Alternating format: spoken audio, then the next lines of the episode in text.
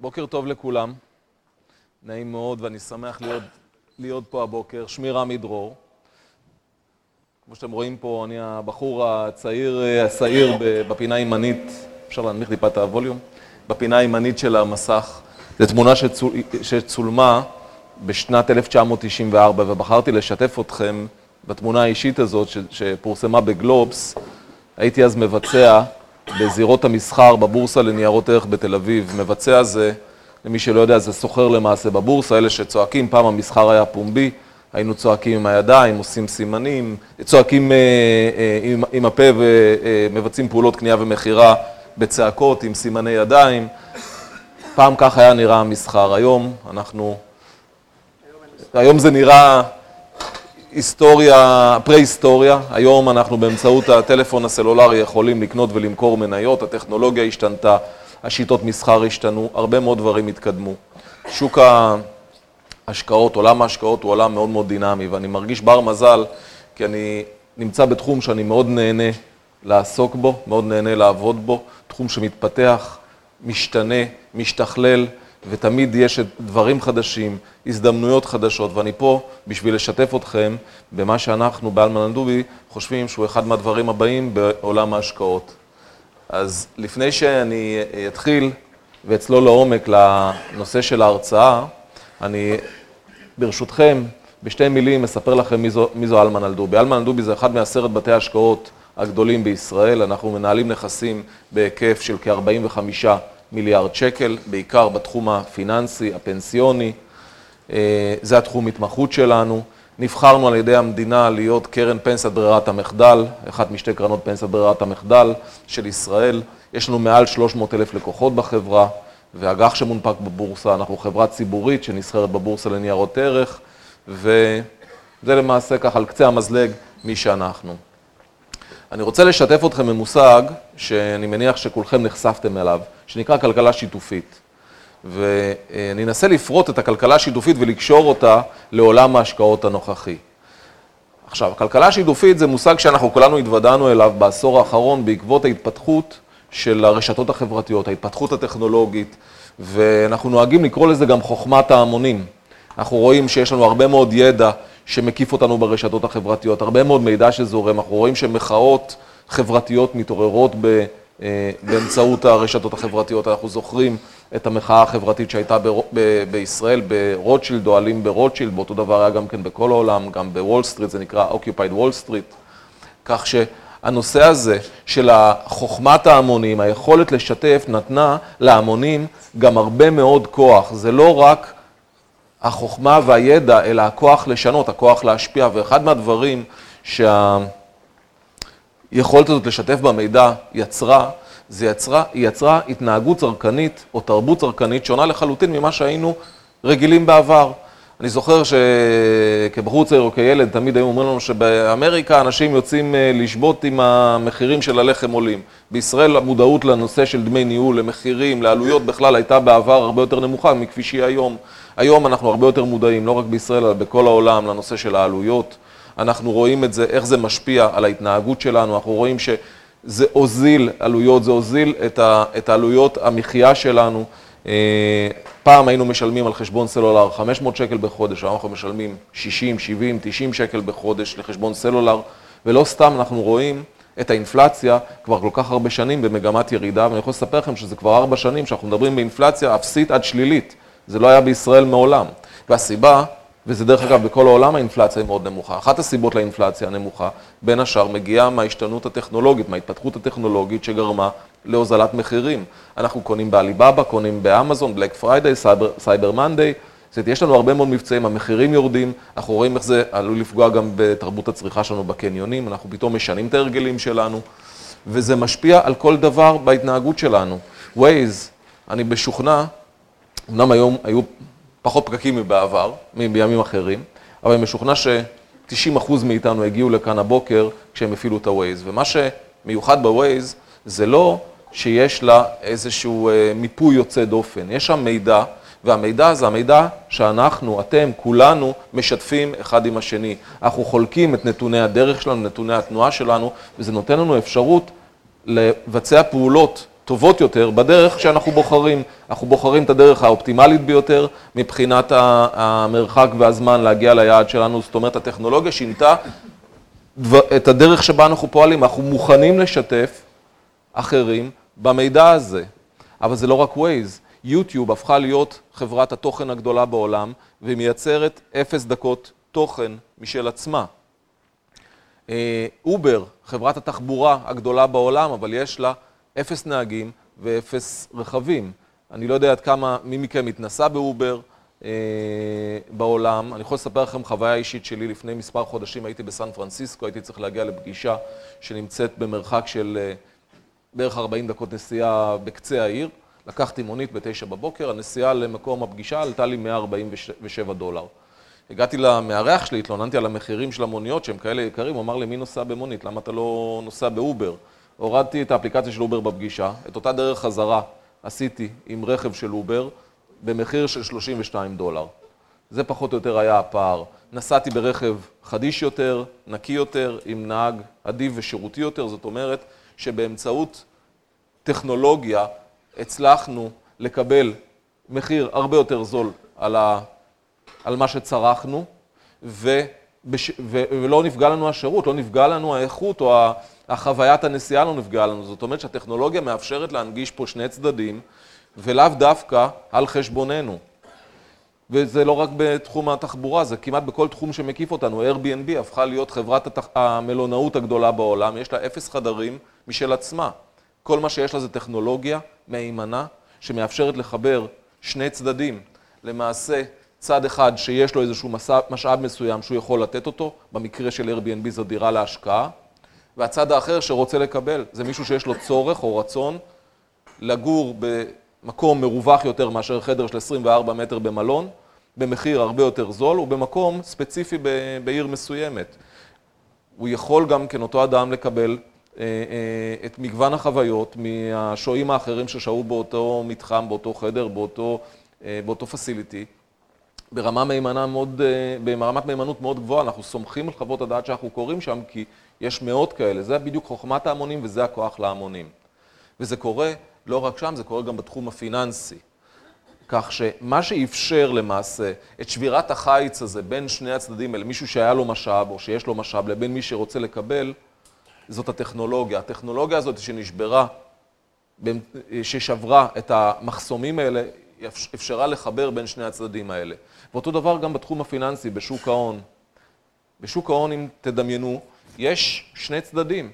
צד אחד שיש לו כסף, ומה הוא עושה עם הכסף? הוא הולך לבנק, שם את הכסף בפיקדון בבנק, והצד האחר, שיש לו צורך לצרוך אשראי, הוא צריך אה, אשראי לטובת רכישת בית, לטובת אה, רכיש, אה, שיפוץ מטבח, חתונה של הילד, או כל, כל צורך אחר שבגינו אנשים לוקחים אשראי.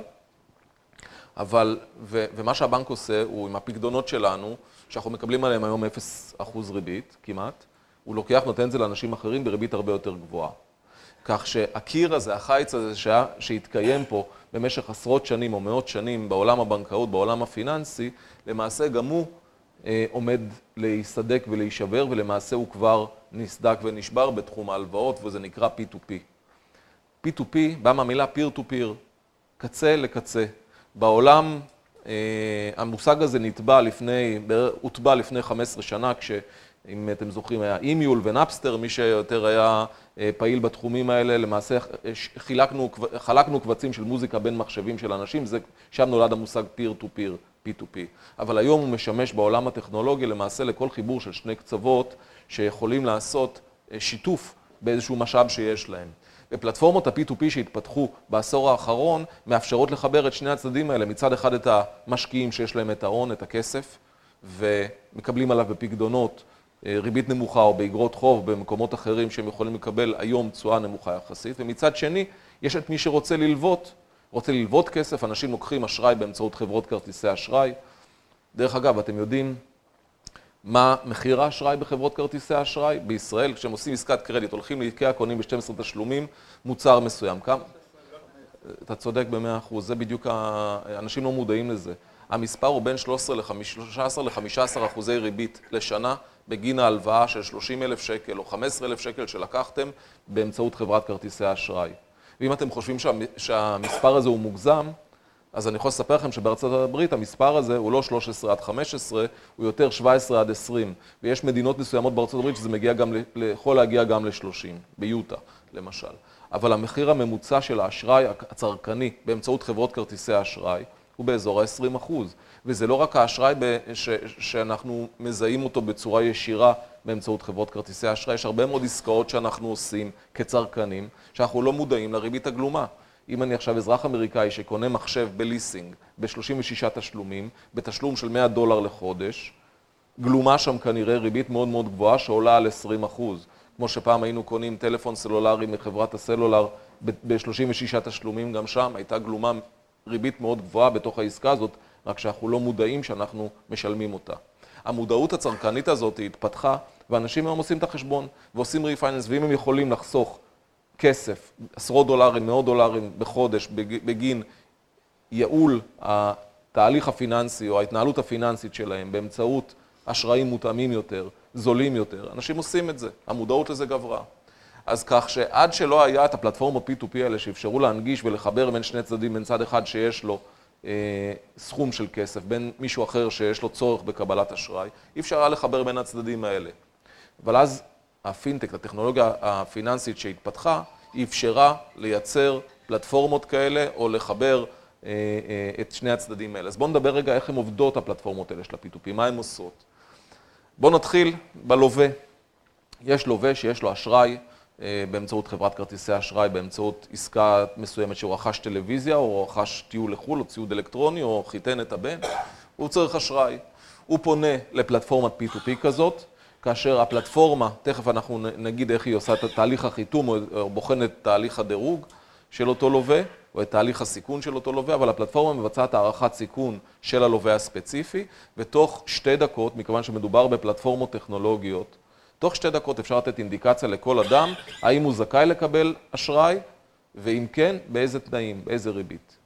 וברגע שהוא, אה, בוא נניח שהוא אומר שהוא מעוניין בקבלת האשראי בהתאם לתנאים שפורסמו לו, מיד הפלטפורמה עושה לו מאצ'ינג, מטווחת לו למעשה את המשקיע הרלוונטי, אה, מתווכת לו או מחברת אותו למשקיע פוטנציאלי שמעוניין לתת את ההלוואה הזאת, והפלטפורמה עצמה עושה למעשה את כל התהליך הסליקה הכספית, הסנכרון בין המשקיע לבין הלווה, את כל תהליך הגבייה של תשלומי ההלוואה, כל תהליך הדיווח לשני הצדדים. למעשה היא עושה את כל התהליך מרמת ניהול הסיכונים ועד הצד התפעולי אה, של ניהול כל התהליך הזה של ההלוואה. כך שאנחנו לא מדברים, כשהלכנו ובחנו, למדנו את התחום הזה ונכנסנו אליו באלמן אלדובי, אני יכול לספר לכם שאני התוודעתי אליו בפעם הראשונה בשנת 2014. נסענו לארה"ב עם צוות של אה, מנהלי השקעות אצלנו שמתמחים בתחום אנליסטים ומנהלי השקעות, בחנו, למדנו, נכנסנו לעומק לעניין הזה, והגענו למסקנה שארצות הברית זה התחום שבו אנחנו רוצים להתמקד, ותכף אני אסביר גם למה. בישראל גם פועלות פלטפורמות P2P דומות, אתם שמעתם אולי על אילון, בלנדר, טריה, B2B, אלה פלטפורמות דומות, אבל יש פער גדול בין ישראל לבין ארה"ב בנושא הזה, ו, ופה אולי המקום טיפה להרחיב על הפער. בניגוד לישראל, בארצות הברית יש מערכת קרדיט סקורינג. אדם לא יכול להיכנס, אה, אה, לקחת אשראי בארצות הברית אם אין לו אה, דירוג, דירוג אישי, דירוג פרסונלי. יש שלושה, שלושה קרדיט בירוז, זה שלושה משרדים פדרליים שפועלים במשרדים רגולטוריים שפועלים בפיקוח הרגולטור ועם כללים מאוד מאוד ברורים, שהם קיימים מעל 37 שנה. והחברות האלה, הקרדיט בירו האלה, אוספות אינפורמציה על כל תושב ארה"ב, לא רק אזרח, כל תושב ארה"ב, אה, במידה והוא מעוניין לצרוך אשראי, הוא לא יכול לצרוך אשראי אם אין לו דירוג, אוקיי? והדירוג הזה מורכב מכל מיני פרמטרים, יש פה את, אה, את היסטוריית התשלומים שלו, ניצול מסגרות האשראי, גיל תיק האשראי שלו, חיפוש אשראי חדש, ביזור אה, סוגי האשראי, זאת אומרת, יש הרבה מאוד פרמטרים שנבדקים, אבל מעבר לזה, המערכות האלה ממומשקות, המערכות האלה של הקרדיט בירו, שנקראות פייקו, ממומשקות להרבה מאוד אה, מערכות, זה יכול להיות לרשויות מוניציפליות, מספיק שאדם לא שילם את, את דוח החניה שלו בזמן, הוא עלול לפגוע בדירוג האשראי שלו, מספיק שהוא לא אה, אה, שילם את החשבון חשמל, חזר לו צ'ק, הוא פנה וביקש אשראי וסורב. פעם או פעמיים במהלך השנה, זה יפגע לו בוודאות בדירוג האשראי. ואם יש משהו שהאזרחים האמריקאים חרדים לו מאוד, זה נושא של דירוג האשראי שלהם, כי בלעדיו הם לא יוכלו לקנות אפילו בתשלומים בכרטיס האשראי שלהם. כך שהנושא הזה הוא מאוד מאוד רגיש. דירוג האשראי הזה, או הציון FICO הזה, הוא מספר שנע בין 300 ל-850. כאשר, ככל, מן הסתם, ככל שהמספר יותר גבוה, אז הדירוג הוא גבוה יותר, ואתם אה, יכולים להניח שב-37 שנים האחרונות, מאז שהמערכת הזאת של ה FICO, של ה credit scoring קיימת, ניתנו מיליוני ועשרות מיליוני הלוואות בארצות הברית, כך שיש סטטיסטיקה מאוד מאוד רחבה לגבי ההתנהגות של אה, האשראי מבחינת הכשלי אשראי, בהתאם לרמת הסיכון של כל לווה, ואפשר במספרים גדולים, שמעתם את המושג הזה, חוק המספרים הגדולים, כשמפזרים את ההשקעות שלנו על הרבה מאוד סוגים שונים של הלוואות קטנות, שכל הלוואה להיות 8,000 דולר, 10,000 דולר, עם דירוג מסוים אנחנו מוצאים שהמשתנה המסביר הטוב ביותר לכשלי אשראי זה גובה שיעור הדירוג, ציון הפייקו הזה. וככל שהוא גבוה יותר, מן הסתם שיעורי הדיפולט הם נמוכים יותר. אפשר להניח את ההתנהגות הסטטיסטית של תיק הלוואות כזה. זאת אומרת שמרווח הטעות הוא מאוד מאוד מצומצם, ואפשר לקבל תשואה מאוד גבוהה בסיכון מאוד נמוך. וכל זה מתאפשר בזכות הפינטק, בזכות אותה טכנולוגיה פיננסית שהולכת ומתפתחת בצורה אקספוננציאלית בעשור האחרון. אנחנו רואים את זה מתפתח לכל אחד מהתחומים, בין אם זה בביטוח, בין אם זה בהשקעות. אנחנו שמענו כבר, רואים כבר שיש התפתחויות של רובו-אדוויזור, מערכות אלגוריתמיות שמייעצות לנו איך לנהל ולייעל את תיק ההשקעות שלנו, וזה פועל בכל התחומים. טכנולוגיה הפיננסית היא נכנסת חזק מאוד לכל אחד מהתחומים בעולם ההשקעות, והתחום הזה, שהוא מאוד מאוד סטטיסטי, טכני, טכנולוגי, זוכה לביקושים מאוד גדולים, הוא זוכה ל... יש פה הזדמנות אדירה, וזה לא רק שאנשים פרטיים נכנסו לשם, אלא גם הגופים המוסדיים נכנסו לשם. מה שהמערכות האלה של ה-P2P, פלטפורמות P2P, ושמעתם על גופים כמו Lending Club, או Prosper, אלה הגופים הגדולים בארצות הברית, זה הבנק לאומי ופועלים של ארצות הברית נקראות, נקראים Lending Club ו Prosper, שתי החברות הגדולות. הן מסוגלות ל, ל, אה, לסנן 600, בין 600 ל-800 פרמטרים שונים תוך שתי דקות. זאת אומרת, מערכות המחשב שממומשקות לכל כך הרבה גורמים, מספיק שאדם מבקש אשראי, הוא, הוא, הוא נדרש לתת גישה לממשקים שיש אה, במערכות שונות שנותנות נתונים לגבי ה... אה, אה, שנותנות נתונים לגבי אותו, אותה אזרח, מספיק שהוא יצהיר שיש לו הכנסה שנתית מסוימת, זה מאוד מהר אפשר להצליב את הנתון הזה עם הנתונים של W1, של רשויות המס בארצות הברית, ולהצליב, לראות האם הדיווח של אותו אדם הוא מהימן, אבל נבדקים עוד הרבה מאוד פרמטרים. למשל, יחס חוב להכנסה, לא ניתן אשראי לאדם שהחוב שלו עולה על 20% ביחס להכנסה שלו, זאת אומרת שהיחס חוב להכנסה עולה על 20%, קוראים לזה פרמטר שנקרא DTI, Debt to Income. אה, כמה, האם יש בקשות אשראי שסורבו לאותו לווה, מספיק שיש בקשת אשראי שסורבה, אותו אדם לא זכאי להלוואה. בעלות על בית לעומת שכירות, כמות קווי אשראי, אזור מגורים, מקצוע ועוד הרבה מאוד פרמטרים אחרים שנבדקים, בנוסף לפייקו. את התמונה הכוללת הזאת, שמודדת בין 600 ל-800 פרמטרים באופן מהיר מאוד, מדויק מאוד, בסופו של דבר, יחד עם הפייקו, זה משתכלל לכדי ציון דירוג אשראי על ידי הפלטפורמה. הדירוג הזה נע מ-AA עד HR, HR זה I-Risk, כאשר המספרים פה בסוגריים משקפים, מתחת לכל אחד מהדירוגים, משקפים את ההסתברות לכשל אשראי. מה זאת אומרת? אם בנינו תיק שמורכב מהלוואות מסוג, בדירוג A, יש סיכוי שבין שני, של דיפולטים של, בשיעור של בין 2 ל-4 אחוז על תיק ההלוואות הזה. זאת אומרת, אפשר להניח את ההתנהגות, את התשואה החזויה של תיק הזה. אם אנחנו נניח שב-Worst case scenario אנחנו נראה באמת אה, דיפולטים בשיעור הזה, אז אנחנו יודעים להניח מה יהיה שיעור התשואה החזוי במידה וההנחות האלה יתקיימו. כך ש... פיזור מאוד גדול, יחד עם רמת ודאות מאוד גבוהה, מאפשרת לבחון בצורה מאוד מאוד טובה את הפלטפורם, ש, על ידי הבדיקה של הפלטפורמות לגבי כל אחד מהלווה, ובפועל רק בקשה אחת מכל עשר בסופו של דבר נהנית ומואשרת למתן אשראי. זאת אומרת שהיחס פה הוא גם כן אחד לעשר מכמות הבקשות של אנשים שמבקשים אשראי, בסופו של דבר נהנית. יש פה, יש שני גופים מאוד מאוד גדולים בעולם, בארצות הברית, שאחד נקרא אורצ'ארד, השני איי-קיו, שמייעצים לגופים מוסדיים גדולים. זה גופים שנותנים הרבה מאוד מידע, הם, הם, הם אוספים את האינפורמציה הזאת מכל אותן פלטפורמות P2P, את ההתנהגות הם דוגמים, זה חברות שעוסקות בחקר מידע, הן אה, אה, אוספות את הנתונים של כשלי האשראי, של ההתנהגות של התשואה של תיקים כאלה שהם מורכבים מהלוואות צרכניות, אה, וזה הקו הכחול פחות או יותר משנת 2011, מאז שהתחילו לדגום אותו, אתם יכולים לראות מדד של תיק כזה של הלוואות, הוא הניב סדר גודל בנטו של תשואה של שישה וחצי אחוזים דולרים לאורך השנים.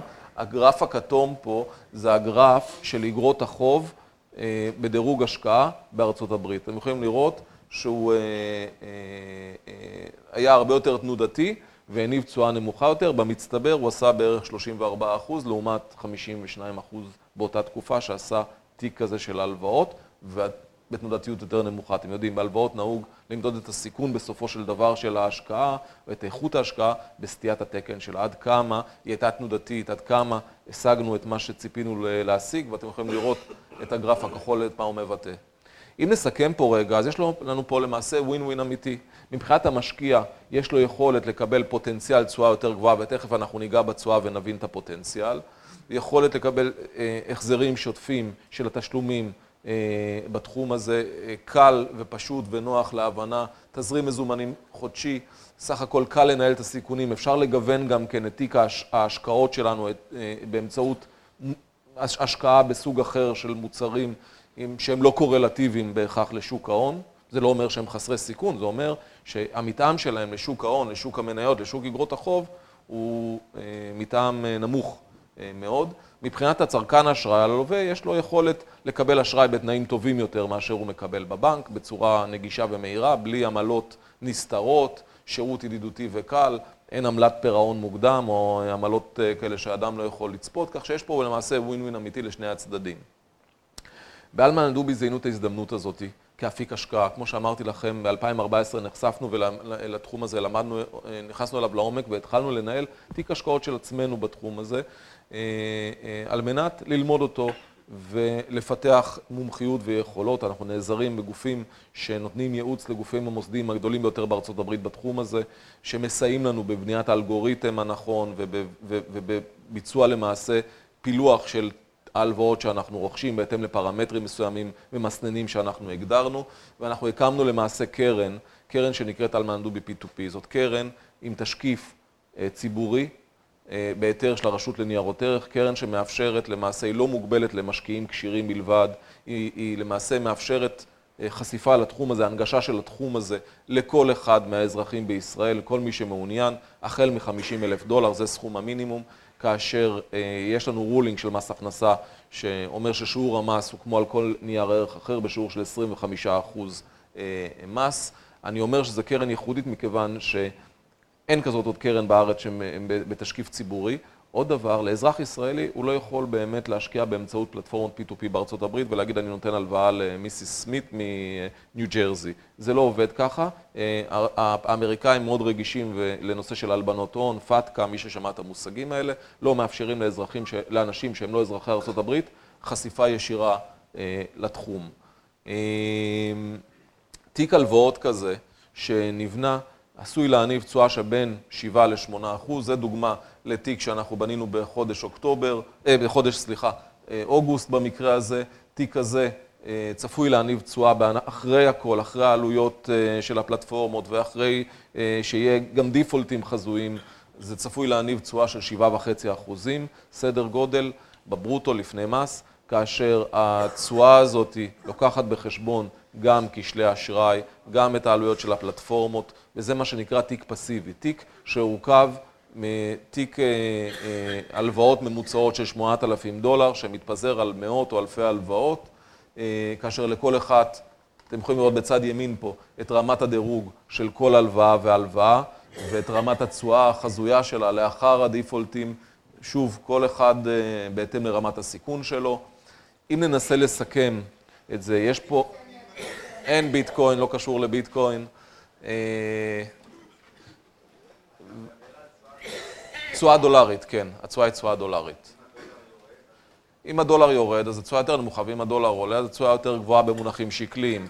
תראה, בכל אחד מתיקי ההשקעות תמיד יש איזשהו רכיב מט"חי כלשהו, בדרך כלל רכיב דולרי. אנחנו חושבים שזה היום בעולם שהתשואות על אגרות חוב קונצרניות הן כל כך נמוכות, רמת הסיכון בהן היא הרבה יותר גבוהה. הסיכון הוא סיכון להפסדי הון.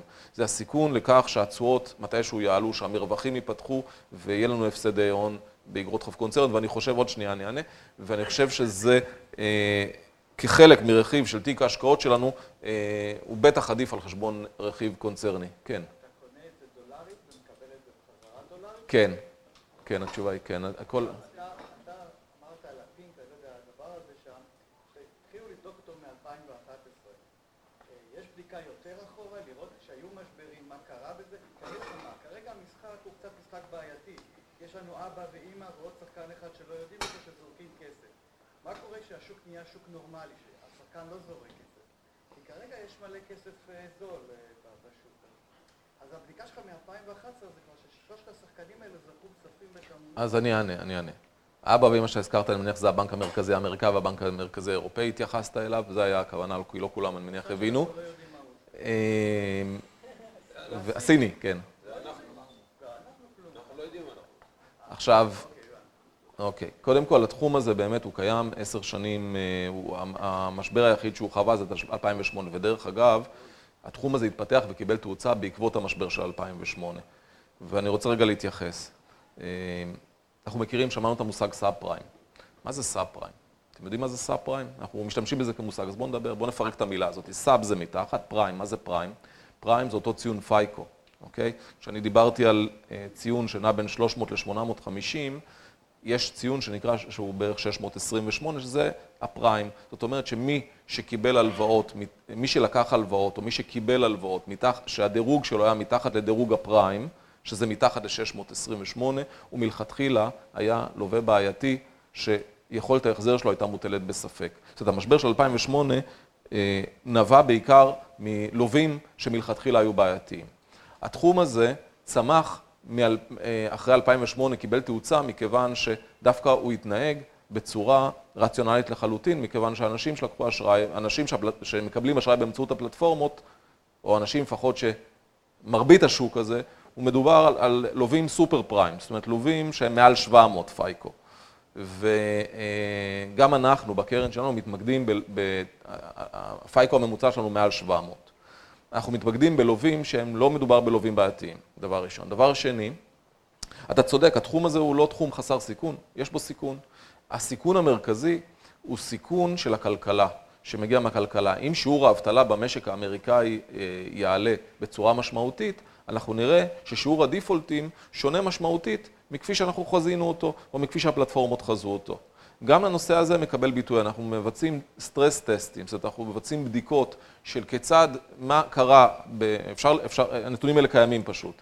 אה, מה קרה, איך התנהגו אה, אשראים עם דירוגי אה, פייקו שונים בתקופות ששיעור האבטלה עלה, ואפשר לחלץ מזה מספר. אנחנו למשל בסטרס טסטים שביצ... שביצעו עבורנו, אנחנו הזמנו את זה מחברות בארצות הברית, שביצעו עבורנו, ראינו שבשביל להתחיל להיפגע בקרן, שיעור האבטלה צריך לעלות מעל ל-8.9 אחוזים. היום שיעור האבטלה בארצות הברית עומד על 4.7. זאת אומרת, כמעט הכפלה של שיעור האבטל, האבטלה צריכה להביא לפגיעה בקרן ההשקעה שלנו. זאת אומרת, אנחנו נתחיל לרדת מה, מהמאה, ממה שהשקענו. כך שיש פה הרבה מאוד בשר. הגופים האלה, זה לא תחום קטן כבר, זה תחום שהיקף האשראי שניתן בו רק הוא בקצבים, אני אדבר על שתי הפלטפורמות, Prosper נותנת אשראים בהיקף של 300 מיליון דולר בחודש, Lending Club בהיקף של 500 מיליון דולר בחודש בממוצע.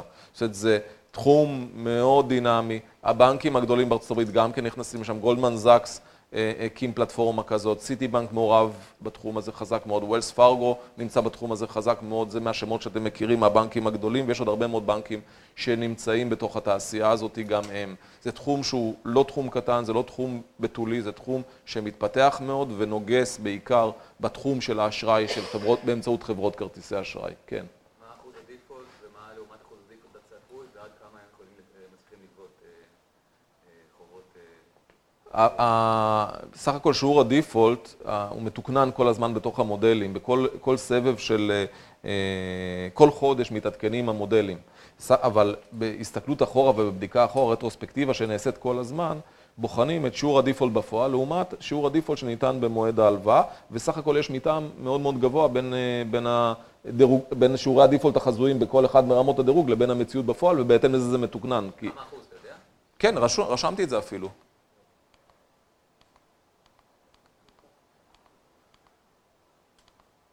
עוד שנייה. מה שפה, דירוג AA זה בין 0 ל-2, A 2 עד 4, B 4 עד 6, בכל אחד מהדירוגים יש את ההסתברויות לדיפולט, כן. מה תחום התשואות נטו? תחום התשואות, תחום התשואות נטו, בואו נדבר על אה, תשואה נטו, אנחנו מדברים על, יש עמלות של הפלטפורמה ויש אה, דיפולטים, אנחנו מדברים על תשואה נטו שמגיעה, נקרא לזה מה שאתה תראה ברוטו פה בארץ, נע בין 7 ל-8 אחוזים, על זה יש מס, יש דמי ניהול ויש מס. לא אחרי מס, המס הוא פה בארץ, שם אין מס. דמי, עוד שנייה אני אתייחס לדמי ניהול, שם אין, אין מס, המס הוא פה בארץ משולם, מי שקונה את הקרן למעשה מחושב לו כל חודש NAV, ש, אה, אה, שווי נכסי נקי, כל חודש יש מספר, זה מפורסם במאגנה, אתר של הרשות לניירות ערך, מדי חודש, אתם מקבלים גם דיווח, מי שירצה להשקיע יקבל גם דיווח חודשי, ושם יש הנאה, ורק במועד המימוש יש תשלום מס. מקבלים את זה ברוטו או שאתם מנקים מס במקור? אה, אנחנו מנקים מס במקור במימוש. כן. דמי הניהול הם מופיעים בתשקיף, הם נעים אה, בין 0.6 לאחוז דמי ניהול, פלוס עמלת הצלחה של סדר גודל של 10 אחוזים מתוך התשואה. גם פה יש תנאים מסוימים שנשמח בפגישות לפרט, שוב, זה לא מספר אחד, זה תלוי בגודל ההשקעה. כן. כדי להשיג תשואה בלי סיכון, הכי הולך, אלה מעל AA. ואני מניח שאתם לא יכולים לעשות את זה. אני אחזור על השאלה. אני- מצליחים לבחור את אלה ש... נכון? אני אענה, אני אענה, אני אענה. אני טועה? אה, כן. השאלה של האדון הייתה, אה, בשביל להוריד את רמת הסיכון, אז הולכים לדירוגים הגבוהים, ואז התשואה היא הרבה יותר נמוכה, היא באזור ה-4%. מה שאני אמרתי, זה לא מה שאני אמרתי, מה שאנחנו עושים, אנחנו עושים, עושים בלנד, אנחנו משקיעים בתיק של הלוואות. הדוגמה שאני נתתי אה, פה, שהראיתי שאת התיק שנבנה באוקטוב, באוגוסט, זה מתייחס לתמהיל של, הנה, השקף הזה, מתייחס לתמהיל של תיק כזה של הלוואות. אנחנו הגבלנו את הסיכון במסגרת התשקיף, אנחנו לא נשקיע ביותר מ-30% בהלוואות שהדירוג שלהם הוא מתחת ל-D, או D ומטה יותר נכון. זאת אומרת, הגבלנו את הסיכון, בעצם זה, כמו בקרן נאמנות, אמרנו לא יותר מ-30% סיכון בהלוואות ב-D ומטה. יחד עם זה, התמהיל של כל התיק הזה, עם ההגדרות שאני אפיינתי עכשיו, הם צפויים לתת באזור ה-7 עד 8 אחוזים. כן. אתה.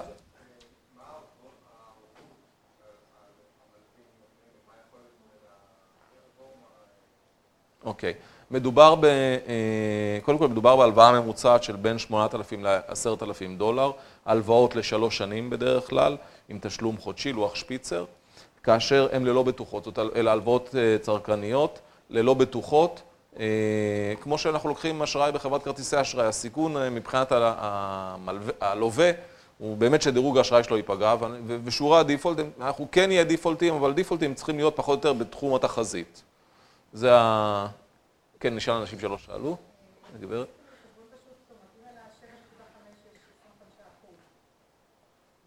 כן.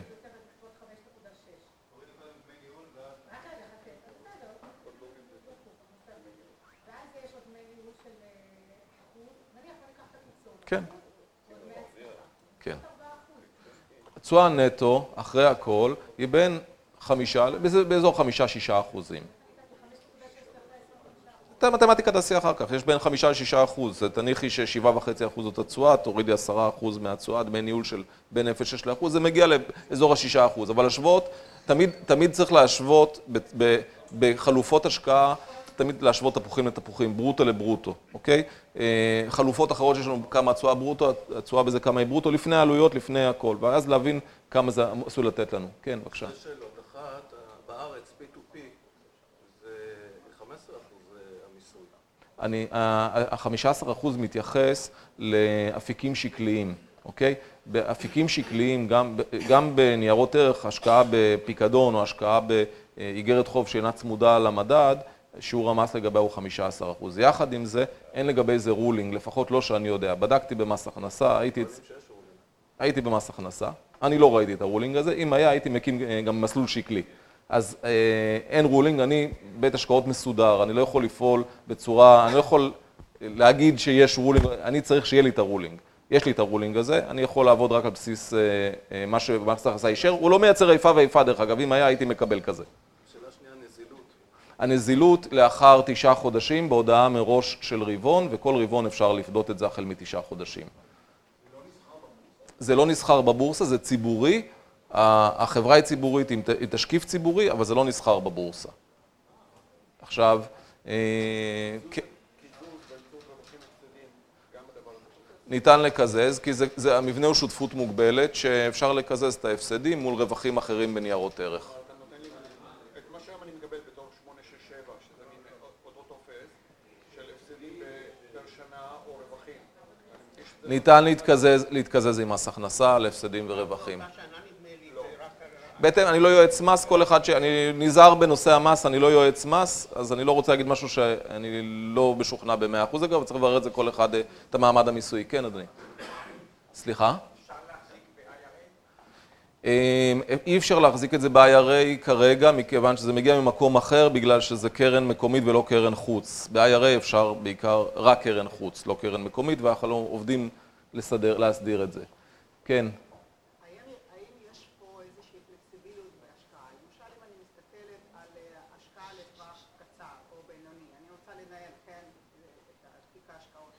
האם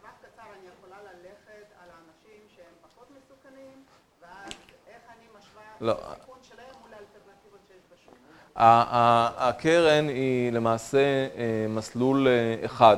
זאת אומרת, אה, כרגע זה מסלול אחד שהוא תקף לכולם, זה כמו לצורך העניין קרן נאמנות או קרן, הש- זאת קרן גידור, זאת קרן השקעות, כך שאת לא יכולה לבחור את המסלול לפי רמות הסיכון, את קונה בלנד, את קונה, את קונה בלנד עם רמות סיכון שונות, שאנחנו כבר מלכתחילה הבנינו אותו, בנינו אותו אה, בצורה הזאת. הבנת? זאת אומרת, הוא לא פלקסיבילי, אני צריכה, אתם מציעים לי את השבע, שמונים ומשהו. אנחנו מציעים את ההשקעה בקרן הזאת, ואי אפשר לבחור את הרמות סיכון בתוך הקרן. תראי, זאת השקעה לטווח קצר, זאת לא השקעה לטווח ארוך. בסופו של דבר, ברגע שאפשר לצאת אחרי שנה מבחינת נזילות, אז, אז אפשר למשוך את הכסף ו, וזה קל להתנהל. המח"מ, משך החיים הממוצע של הלוואה כזאת הוא שנה נקודה שבע. אז כן. שאלה אחרונה. התמהיל אה, של הקטגוריות השונות של הריס הוא קבוע, האחוזים שבהם אתם בונים את הקרן שלכם הוא קבוע או שהוא... לא, כל חודש, כל, כל חודש אנחנו, או, כספים שנכנסים, אז אנחנו מבצעים אה, בחינה של הכדאיות בהתאם לאלגוריתם שאנחנו פיתחנו, שאנחנו, אה, יחד עם חברה בארצות הברית שאנחנו עובדים איתה בנושא הזה, שמייעצת לנו, וה- והוא לא זהה, יש התפלגות מסוימת, אנחנו מנהלים גם את הסיכון אה, בזה. אנחנו מתכנסים, אנחנו מתכנסים לרמות פייקו מסוימות ורמת תשואה מסוימת ורמת סיכון מסוימת שאנחנו מנהלים אותה כל הזמן. כל חודש תיק הלוואות נבנה מחדש, כסף גם מוחזר, משולם ומושקע מחדש, אז כך שאנחנו בוחנים את זה. סך הכל אבל התמהיל הוא מרוכז בעיקר בטווחי הסיכון הנמוכים יותר, באזורים של A, B ו-C, שם המשקל העיקרי. עוד שאלה אחת, אה, הכסף אה, צריך להיות מושקע כדי שתתחיל להיות אה, תשואה, כן. אבל לא תמיד יש את המצ'ינג. לא, יש, אנחנו, אה, יפה, זו שאלה מצוינת, מכיוון שהיא מאפשרת לי גם לה- להביא את זה לסיום, עושה לינקג' מאוד טוב לסיום שלי. אנחנו מבצעים סבבים של גיוס במהלך השנה. אנחנו ב-29 בדצמבר מסיימים את סבב הגיוס הנוכחי, הגבלנו אותו ל-15 מיליון דולר. הסיבה שהגבלנו אותו, כי מהניסיון שלנו בתחום, אנחנו יודעים שיש לנו capacity מסוים של הלוואות, שאנחנו יכולים לקנות בפרמטרים שאנחנו רוצים, זה סדר גודל של 15 20, עד 20 מיליון דולר בחודש, כך ש... אה, אנחנו לא רוצים שכסף ישקע ולא יהיה מושקע, ולכן הגבלנו את ההשקעה. יש לנו ביקוש מאוד מאוד גדול, אז מי שירצה יוכל להירשם אחר כך פה בעמדה, ונציג שלנו ייפגש איתו. נועם שנמצא פה יקיים גם היום פגישות יחד עם הנציגים, אנחנו גם עושים checkup פיננסי למי שנרשם ומעוניין, נותנים לו תמונה כוללת של הנכסים הפנסיונים, הפיננסיים שלו, זה משהו שאנחנו גם כן אה, אה, עושים אותו כחלק מתהליך החיבור אלינו והנגישות ל- למוצרים שלנו, זה חלק ממי שהופך להיות בסופו של דבר לקוח שלנו, נהנה מזה.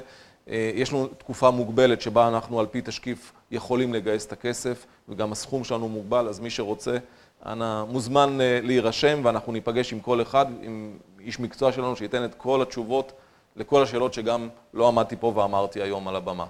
חברים, תודה רבה לכולם, תודה על ההקשבה.